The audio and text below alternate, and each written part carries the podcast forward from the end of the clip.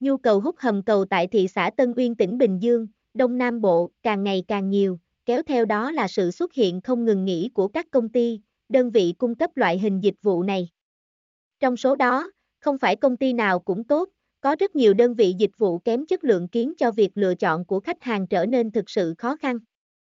Thấu hiểu được vấn đề này, trong bài viết sau, chúng tôi sẽ giới thiệu với bạn một đơn vị chuyên hút hầm cầu tại Tân Uyên uy tín, giá rẻ hàng đầu hiện nay.